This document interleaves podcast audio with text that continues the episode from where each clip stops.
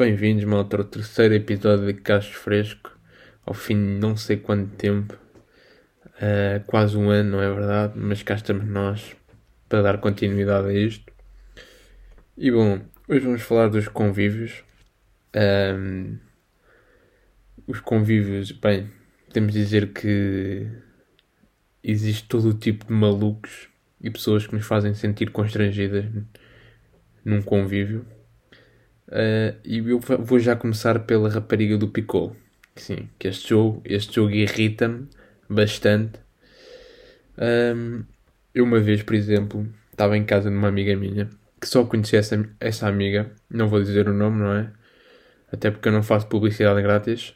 Mas essa minha amiga, pronto, lá estávamos nós em casa dela. Eu só a conhecia a ela. E o que é que quiseram fazer? Jogar Piccolo melhor ainda, jogar Piccolo picante, que acho que é bastante bom para pessoas que não se conhecem. E às tantas estamos com desafios do género lamba o pé da pessoa à sua direita, deixa a pessoa da sua direita tocar numa parte íntima ou bebe 5 gols. Às tantas isto é o quê? Chega a um ponto em que estamos com desafios do género mete a mão entre a porta e a parede e abre e fecha a porta. Ou parte uma garrafa de cacho fresco na cabeça. Então, mas Foda-se, isto é um desperdício. Quem é que escreveu este guião de merda?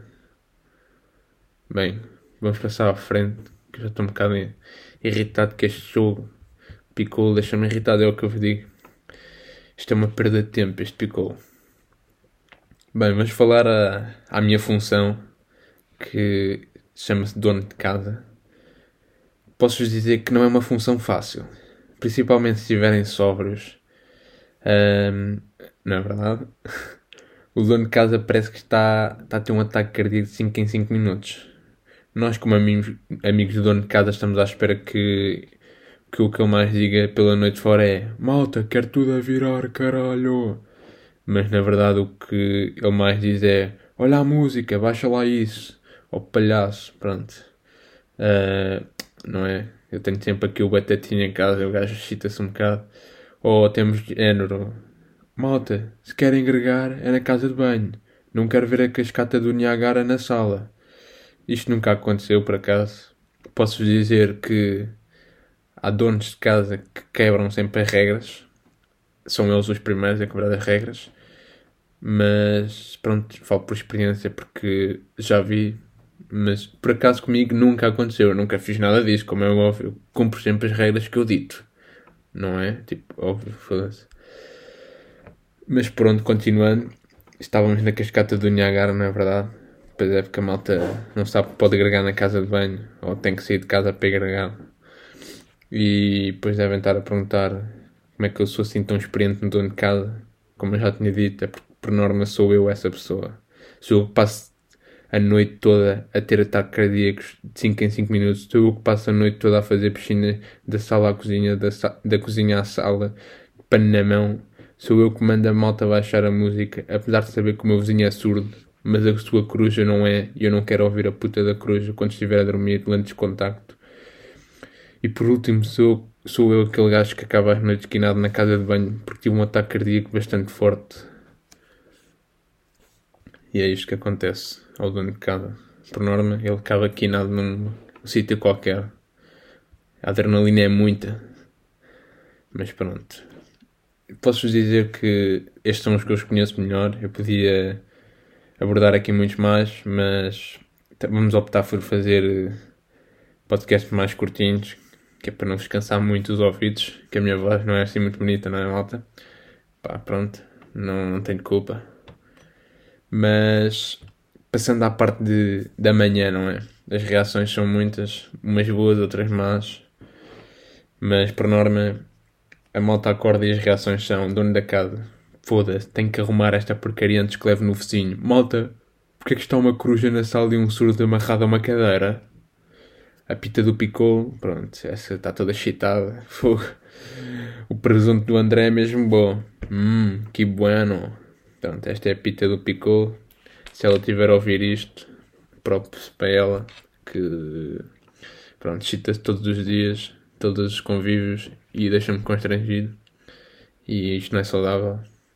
Por isso, ela que para. Estava só aqui a beber um bocadinho de aguinha. Que isto deixa-me cansado da garganta. Perdão. Bom. Temos o batedor de recorde, não é? Aquele gajo que está, está sempre a virar, a virar, não sei o quê. É o gajo que por norma não vai acabar bem.